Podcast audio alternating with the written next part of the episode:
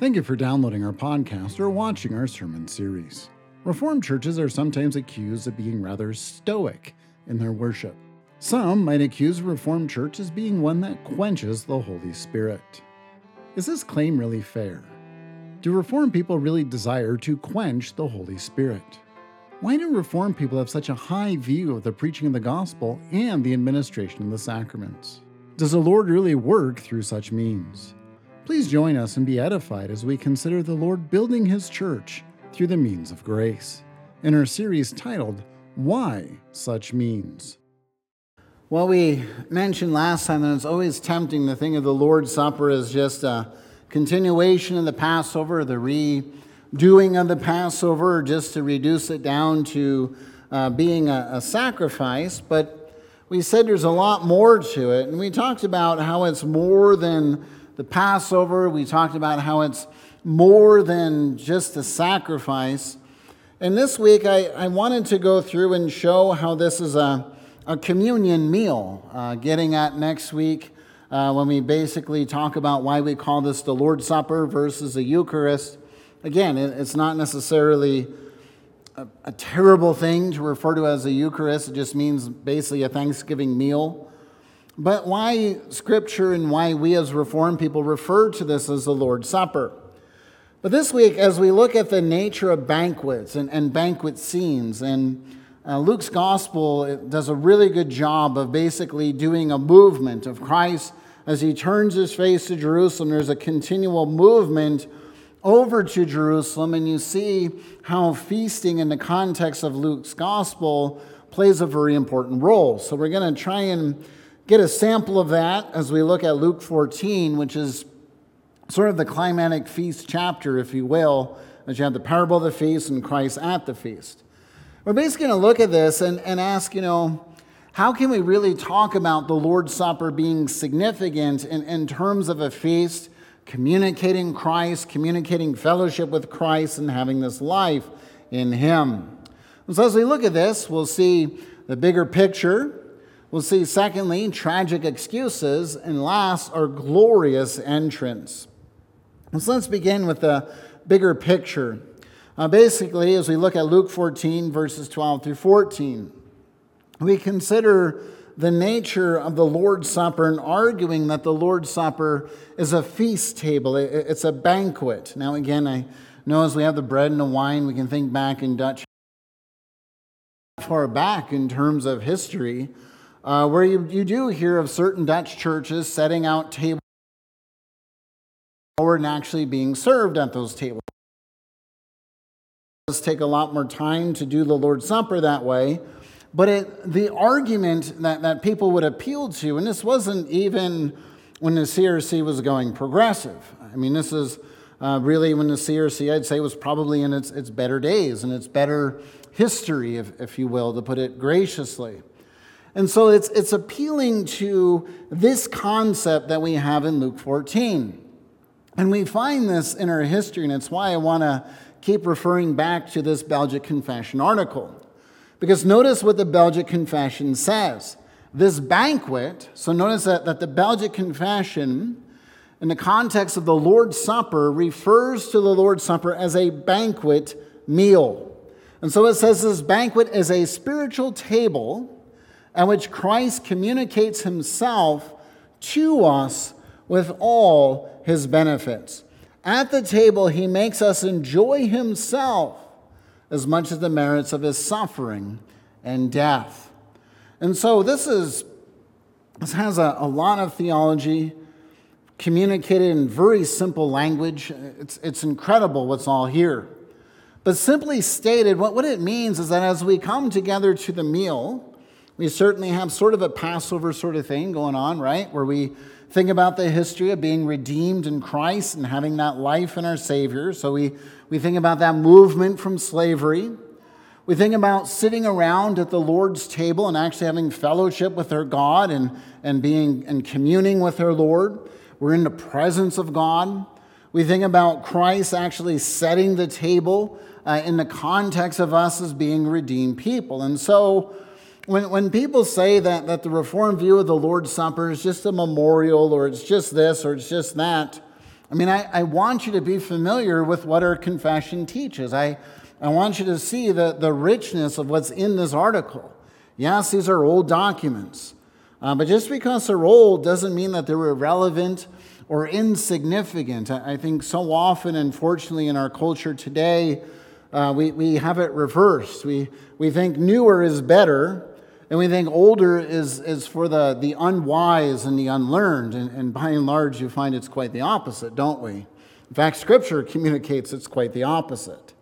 So when, when we look at this, we, we want to really understand the significance of coming into the presence of God, sitting at his table, communing with our Lord and Savior.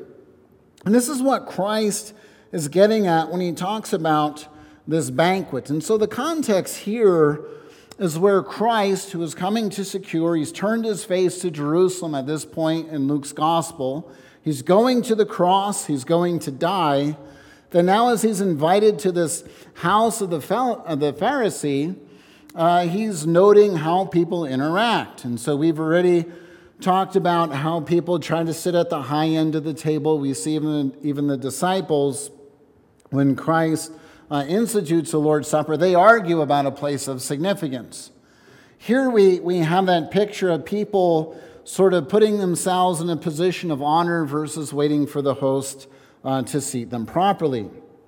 And Christ is saying, you know, don't, don't try and get into this game of one upmanship. It can actually lead uh, to a rather humbling and embarrassing situation when the host tells you you don't belong at the head of the table, but maybe more at the foot of the table, is what Christ is saying.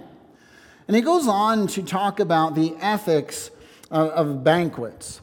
And so, the, the ethics of what's going on with, with a banquet, and when you have this banquet, verses 12 and 14, or 12 through 14, that in this culture, if you invite someone to your house uh, to have this formal banquet, we can think of, for instance, in our culture, a wedding, uh, we think of that being sort of a, a formal meal, a significant meal.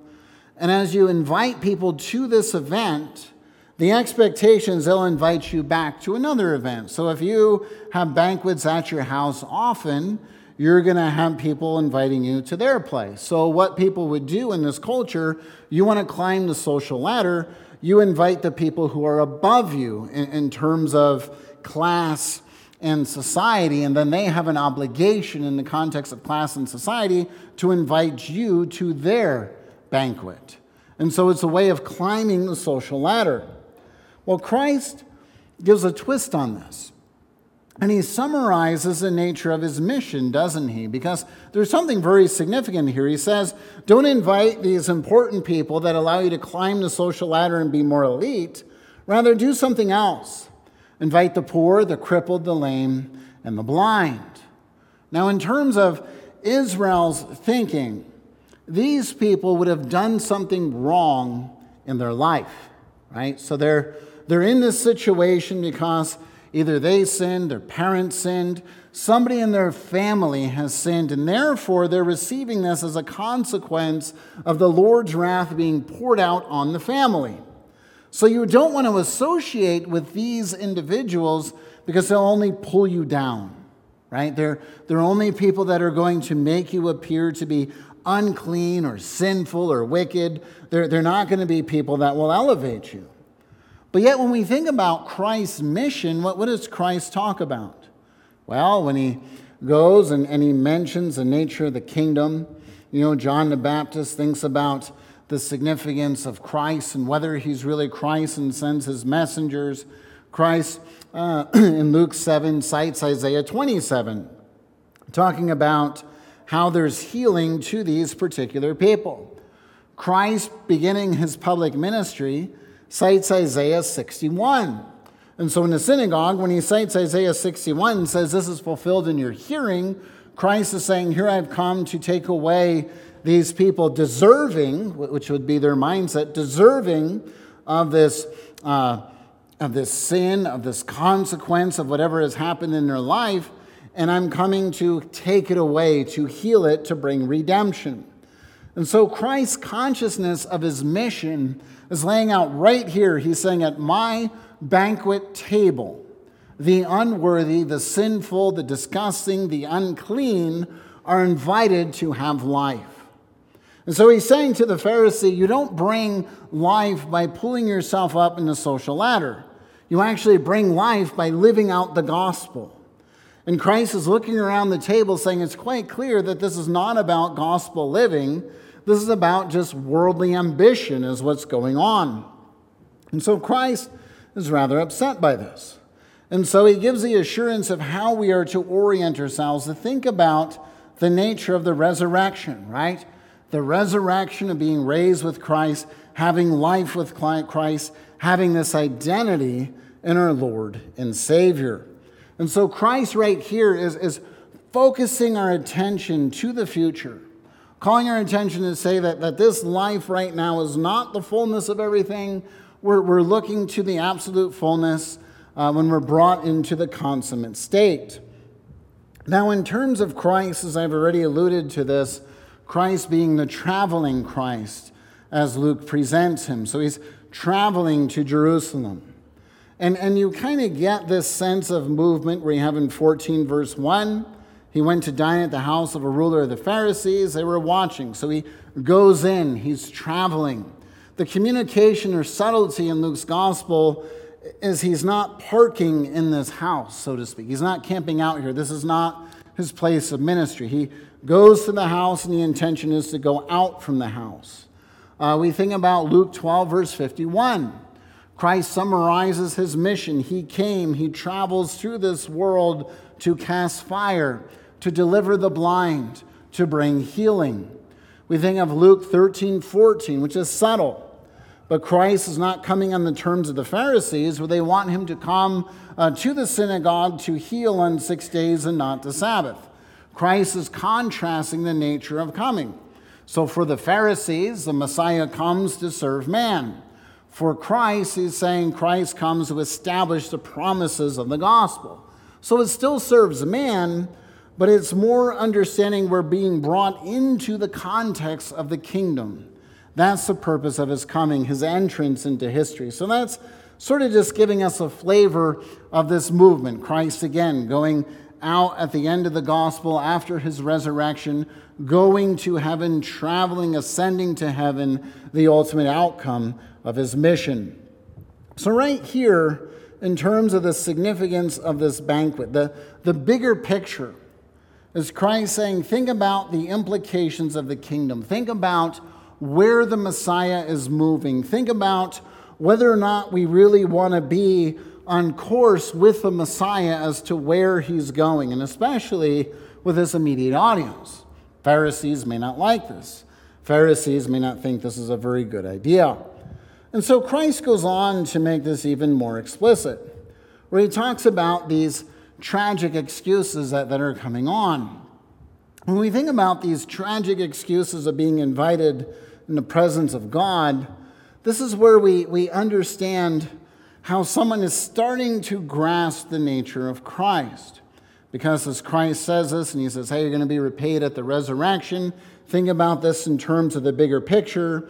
You have someone now at the table saying, Well, blessed is everyone who will eat bread in the kingdom of God, right? So somebody is grasping the reality that Christ is, is talking about, that the, the bigger banquet, the heavenly banquet, where everything's made right and, and you dine in the consummate or glorified kingdom.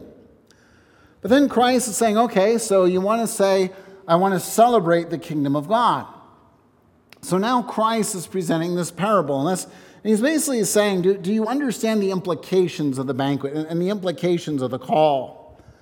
And so as Christ lays this out, as he's traveling, as he's moving through, inviting these people to understand the implications of this kingdom, and as he wants them to understand that their call is not to basically invite people to advance their role in the kingdom.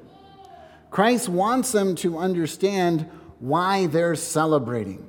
They're celebrating the reality that Christ has come to establish the kingdom. Christ has come to establish and redeem the poor, the crippled, the blind, the lame. He is coming clearly to secure the unworthy. We might say, well, how unworthy? And how is it that people would not find this significant? Well, we find that as Christ presents uh, this parable, that, that there's these excuses that, that are rather shallow, to put it delicately. And they're so shallow that a man says, I bought a field. Now, we might say, well, this is a pretty big commitment, right? You're doing a business endeavor, you're buying a field, and you're thinking about how to make this field profitable if you're advancing or growing your, your business or your farm. But notice the language. It's not, I'm buying a field or I'm closing on a field. I bought a field. So, so the point is, this individual already owns the field. And as you know, with owning property, you're not going to give this back, right? There, there's no refunds, no refunds on it. You, you better have done your research. You better have figured out what you're going to do with it by the time you sign the papers. So the urgency of buying this field is over. No, nobody else is potentially going to buy it. There's no other competition. This person has already acquired the field. Good, bad. This is his investment. This is what he has decided to do. But notice now, he says that as he has this, this past transaction, he has to go and see it. Well, I mean, think about that, that statement. Even if you buy this field because maybe a friend tells you, hey, here's a good lead on a piece of property, even if you buy it somewhat spontaneously, well, you're, you're buying it, you know, you're assuming you can probably make something on it, but maybe not. You don't know. You're, you're already come to grips with the fact you might lose money on this endeavor. Not really urgent, right? I mean, if you just bought it spontaneously, you're kind of like, well, maybe we can make something, maybe we can't. So there's no urgency. And if you bought it because you do want to do something specific with it, you've already inspected it. I, I, hope so, anyway, that you've already thought through yes, we're going to do X, Y, and Z. We're going to use this field for, for this endeavor, and this is what we're going to do. So it's absurd to say, I've already bought the field, now I need to inspect it. I mean, you sort of scratch your head and say, well, what are you thinking? How, how is that any way to, to buy things? You should inspect it first and then uh, think about purchasing it if this isn't some speculative investment where you've already come to grips that you might lose your money or you might actually do okay on it and, and you're okay with either decision. But the point is, there's nothing urgent about this field. That the reality is, whatever has happened has transpired. The person can't get out of the endeavor, and the person can basically wait till Monday if this banquet is Saturday, so to speak.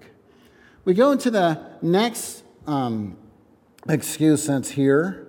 And an individual says that he bought five yoke of oxen. Now, as you think about this, uh, that's a pretty sizable investment. I mean, anyone who has done any sort of uh, business would know that if you're going to buy a sizable piece of equipment, you're going to have this checked out, aren't you? I mean, you're not going to just spontaneously buy something like this and, and not know anything about it. I mean, this is as absurd as saying, I don't know, I saw some machinery in a paper. I don't really know what you use it for. I don't know what I'm going to do with it, but I just bought it. And you look at the person and say, why? If you don't know anything about the machinery, why would you buy it? You don't even know if you can make a profit on it. You don't even know if you can use it for work. Why would you do this? But nevertheless, as this man buys the yoke, and again, it's past tense. Now I go to examine them. Well, again, you, you look at it and you say, well, if you already bought them, wouldn't you have examined them prior to the purchase? I mean, that would only make sense that you would be aware the pros and cons of these oxen, whether they're really worth what you paid for them, uh, whether they're really going to be beneficial, how much time you probably speculate you're going to get out of them, right? A, a reasonable amount of time. So to, to buy them, then inspect them, not very smart. It's sort of an absurd excuse. Anyone would know that they've already inspected them, they already know that they wanted this oxen, and so this individual is just making excuses. The last excuse may have the most credibility.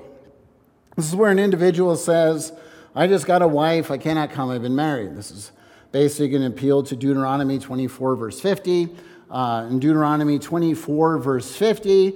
There is a, or 24, verse 5, excuse me. Uh, there's a provision that if someone is recently married, they don't have to go to war. And so it seems that this individual may be using that as an excuse. But I don't know. I mean, I think back to being a newlywed, and if you have an opportunity to go to this great banquet, you know, you're, you're starting life together. It's not like you're, you're really at the high end of your income. You're not really in a place where you have a whole lot of assets together. This might be kind of a kick to just go uh, with your new bride and say, hey, we're going to go to this banquet of this great king and check out this palace and feel pretty prestigious for a night, right? You would think that any newlywed would be like, this is a good night out. You know, we don't have to buy dinner. We get a free banquet. We look prestigious. Let's do this. But that's not what happens, which is another absurdity where you kind of read this and you think, I, I was at this stage once and I would have totally gone to the banquet. It would have been fun. But instead, you find he says, Well, I just married a wife and you know, I, I don't really think I can come. So you, you look at that and you say, well, that just makes no sense on, on any level. I mean, uh, any newlywed would love to go to this thing. So you look at this and you can understand why the host of the banquet is upset. These excuses are very flimsy, there's no substance to them. And so when the servant comes back and the master's upset, you, you can understand. He says, Well, you go out and you invite people and you bring people in. Go invite anyone. And, and so go into the streets, bring them all the crippled, the blind, the lame, right?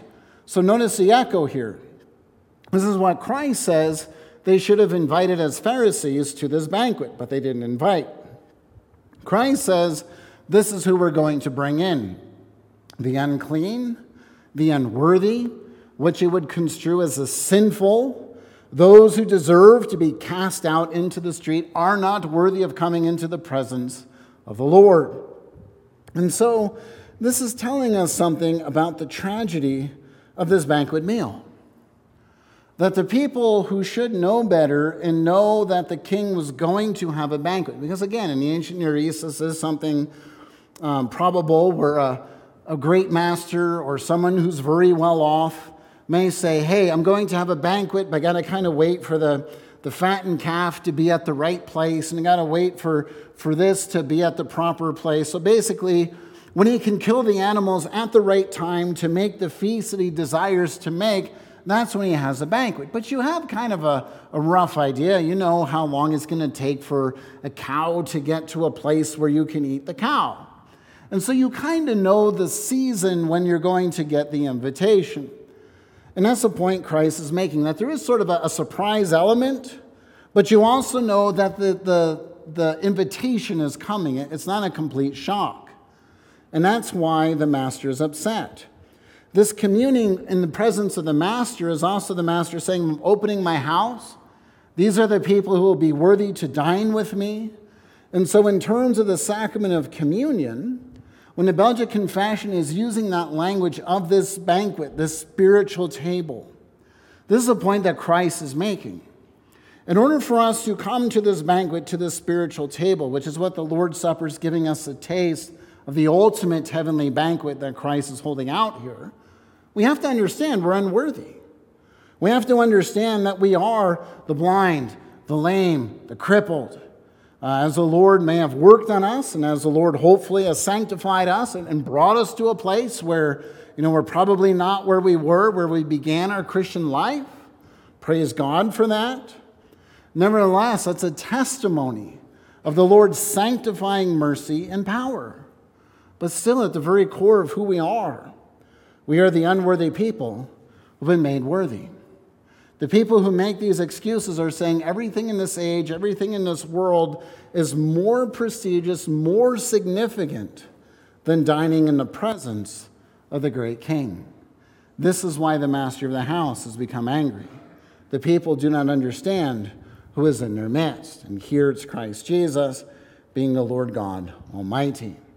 And so we, we understand then the nature of this, this kingdom. We understand the nature of one coming to this feast. One needs to understand they're unworthy.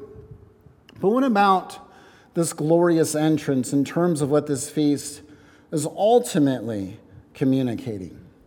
Well, the Belgic Confession, I love this language as well. Again, I guess you can tell that I like this article quite a bit. But the language of the Belgic says, in short, by the use of this holy sacrament, we are moved to a fervent love of God and our neighbors. Think about that. Because the implication of this sacrament, when we understand who we really are, we are not the worthy recipients. We're not in a position that we understand we can make excuses and say, Well, I'm too busy to come to the Lord's house, or I'm too busy to come into the Lord's presence, or I'm too busy to enter in uh, to the Lord's heavenly glory, which is really what, what this is a picture of, of coming to the feast of the Lamb, that celebratory banquet of his ultimate victory. But when we understand that here we are as poor, unworthy individuals who do not belong in this kingdom, we're not worthy. Not because we're, we're not of Jewish descent, where the Pharisees would look at us and say, well, that's why. But it's because we're sinners. And this is a problem of what the Pharisees have done, where they've elevated their Jewish descent and their uh, descent, being descendants of Abraham to such a degree that they think they're worthy because of their genealogy, or they think they're worthy because they're in covenant with Abraham, they have the prophets. But the glorious call here is to understand that when you understand your unworthiness, you're understanding how you are made worthy to come to this banquet. Because notice how this parable continues. We go on with this parable. As the servant reports to the master of the house, he's angry. You can understand why. This is God Himself hosting the banquet. And as he's angry, he says, Well, don't go out to the social centers, right? Because they've already brought in the poor, the lame, the crippled. And he says, Okay, we're, we're not going to go there. I want you to go out to the highways and the hedges. Basically, this would be almost like the skid row of the community, right? It's, you're not going to the higher places of society, or we could say in our day and age, like the HOAs, the gated communities uh, where you would expect the successful people to be found. Uh, this is where you would probably find more of your homeless, more of your drug addicts, more of those that you would not uh, consider really worthy. And as they go out, notice what, what they are told to do to compel them. Now, some people say, well, this language is where uh, the servant is given permission to actually use violent force to force individuals to come. That, that's not really what the word's getting at. Uh, the word is getting at more of being sort of that overbearing friend uh, that just wants to hang out and is not going to let you off the hook and is just going to keep calling and keep calling and keep calling and, until you give in and say, Fine, we'll go and we'll do something, all right? I, I surrender. And so it's not necessarily violence, it's more just making sure that no is not an option in terms of this request. So when you think about this, he's saying to the servant, Go out to the place where you're going to find the most unworthy individuals and continually invite them and invite them and invite them until they come to the banquet. And so when you think about this great master hosting this feast, Christ is laying out what this picture is. The heavenly banquet is not for the worthy. The heavenly banquet is not for those who are worthy because they are good in and of themselves. Those who have table fellowship with the great king are those who recognize that they belong in the hedges, the outskirts of society, the unworthy, the dirty, the unclean or those who come to this banquet. Now, it's not that we stay in this, this status. I mean, it's yes, the Lord is working on us. But the implication of this is that the Lord is coming to an unworthy people. So I think so often when we talk about the Lord's Supper, we, we miss this whole banquet theology of understanding that the Lord's Supper is not instituted for the worthy, the Lord's Supper is instituted for the unworthy. It's communicating that, that we're brought into the heavenly presence of God as poor sinners, individuals needing Christ's redemptive work, individuals who come to this table because of the redemptive mercy of God, those who have called and who have, been, who have responded because the grace of God has entered into our lives.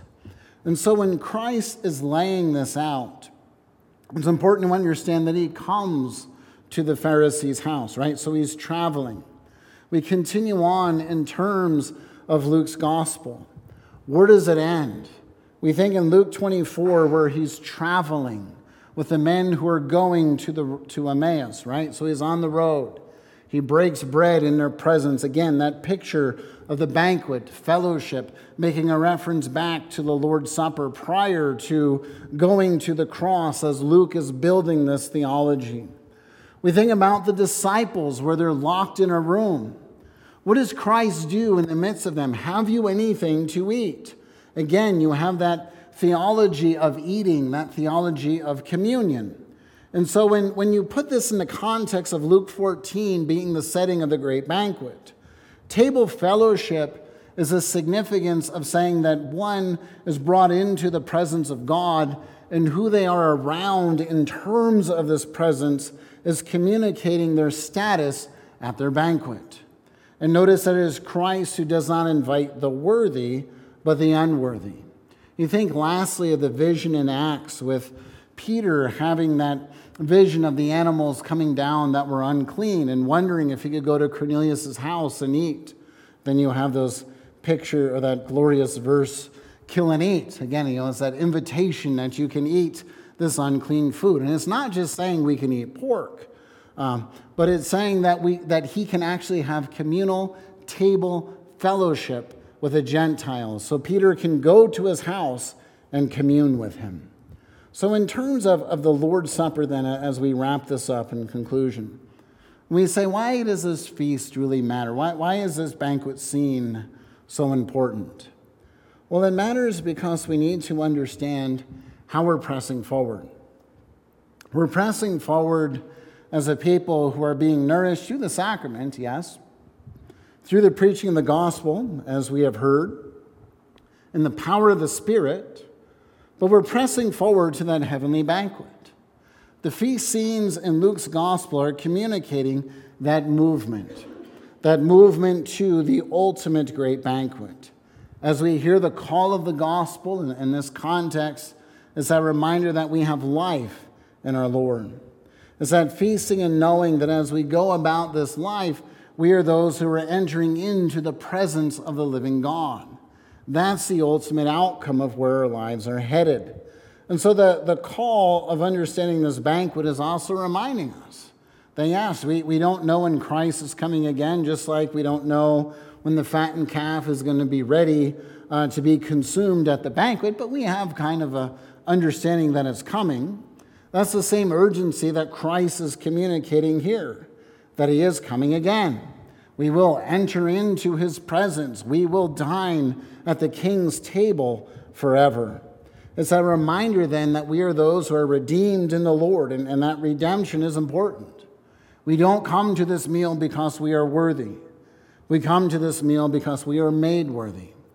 And by the grace of God and the power of his Spirit, we begin to discern what it means to live unto the Lord and to desire to live it out, even as we do it imperfectly in this age, but that desire to live it out to the living God. And so it's that assurance then that we are those who have our place in the heavenly banquet table as we are grounded in our Lord and our Savior. Amen. Thank you for listening to our podcast. We hope that you were edified and encouraged this gospel message. Belgrade URC is a Reformed Bible believing confessional church that is based in Belgrade, Montana.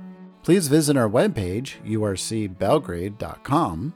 That is URC B E L G R A D E dot com to find out more information about our church and utilize our sermon archive. Most of all, we hope to see you sojourning and fellowshipping with us each Sunday. Until we meet again, may the Lord's blessing and peace be upon you.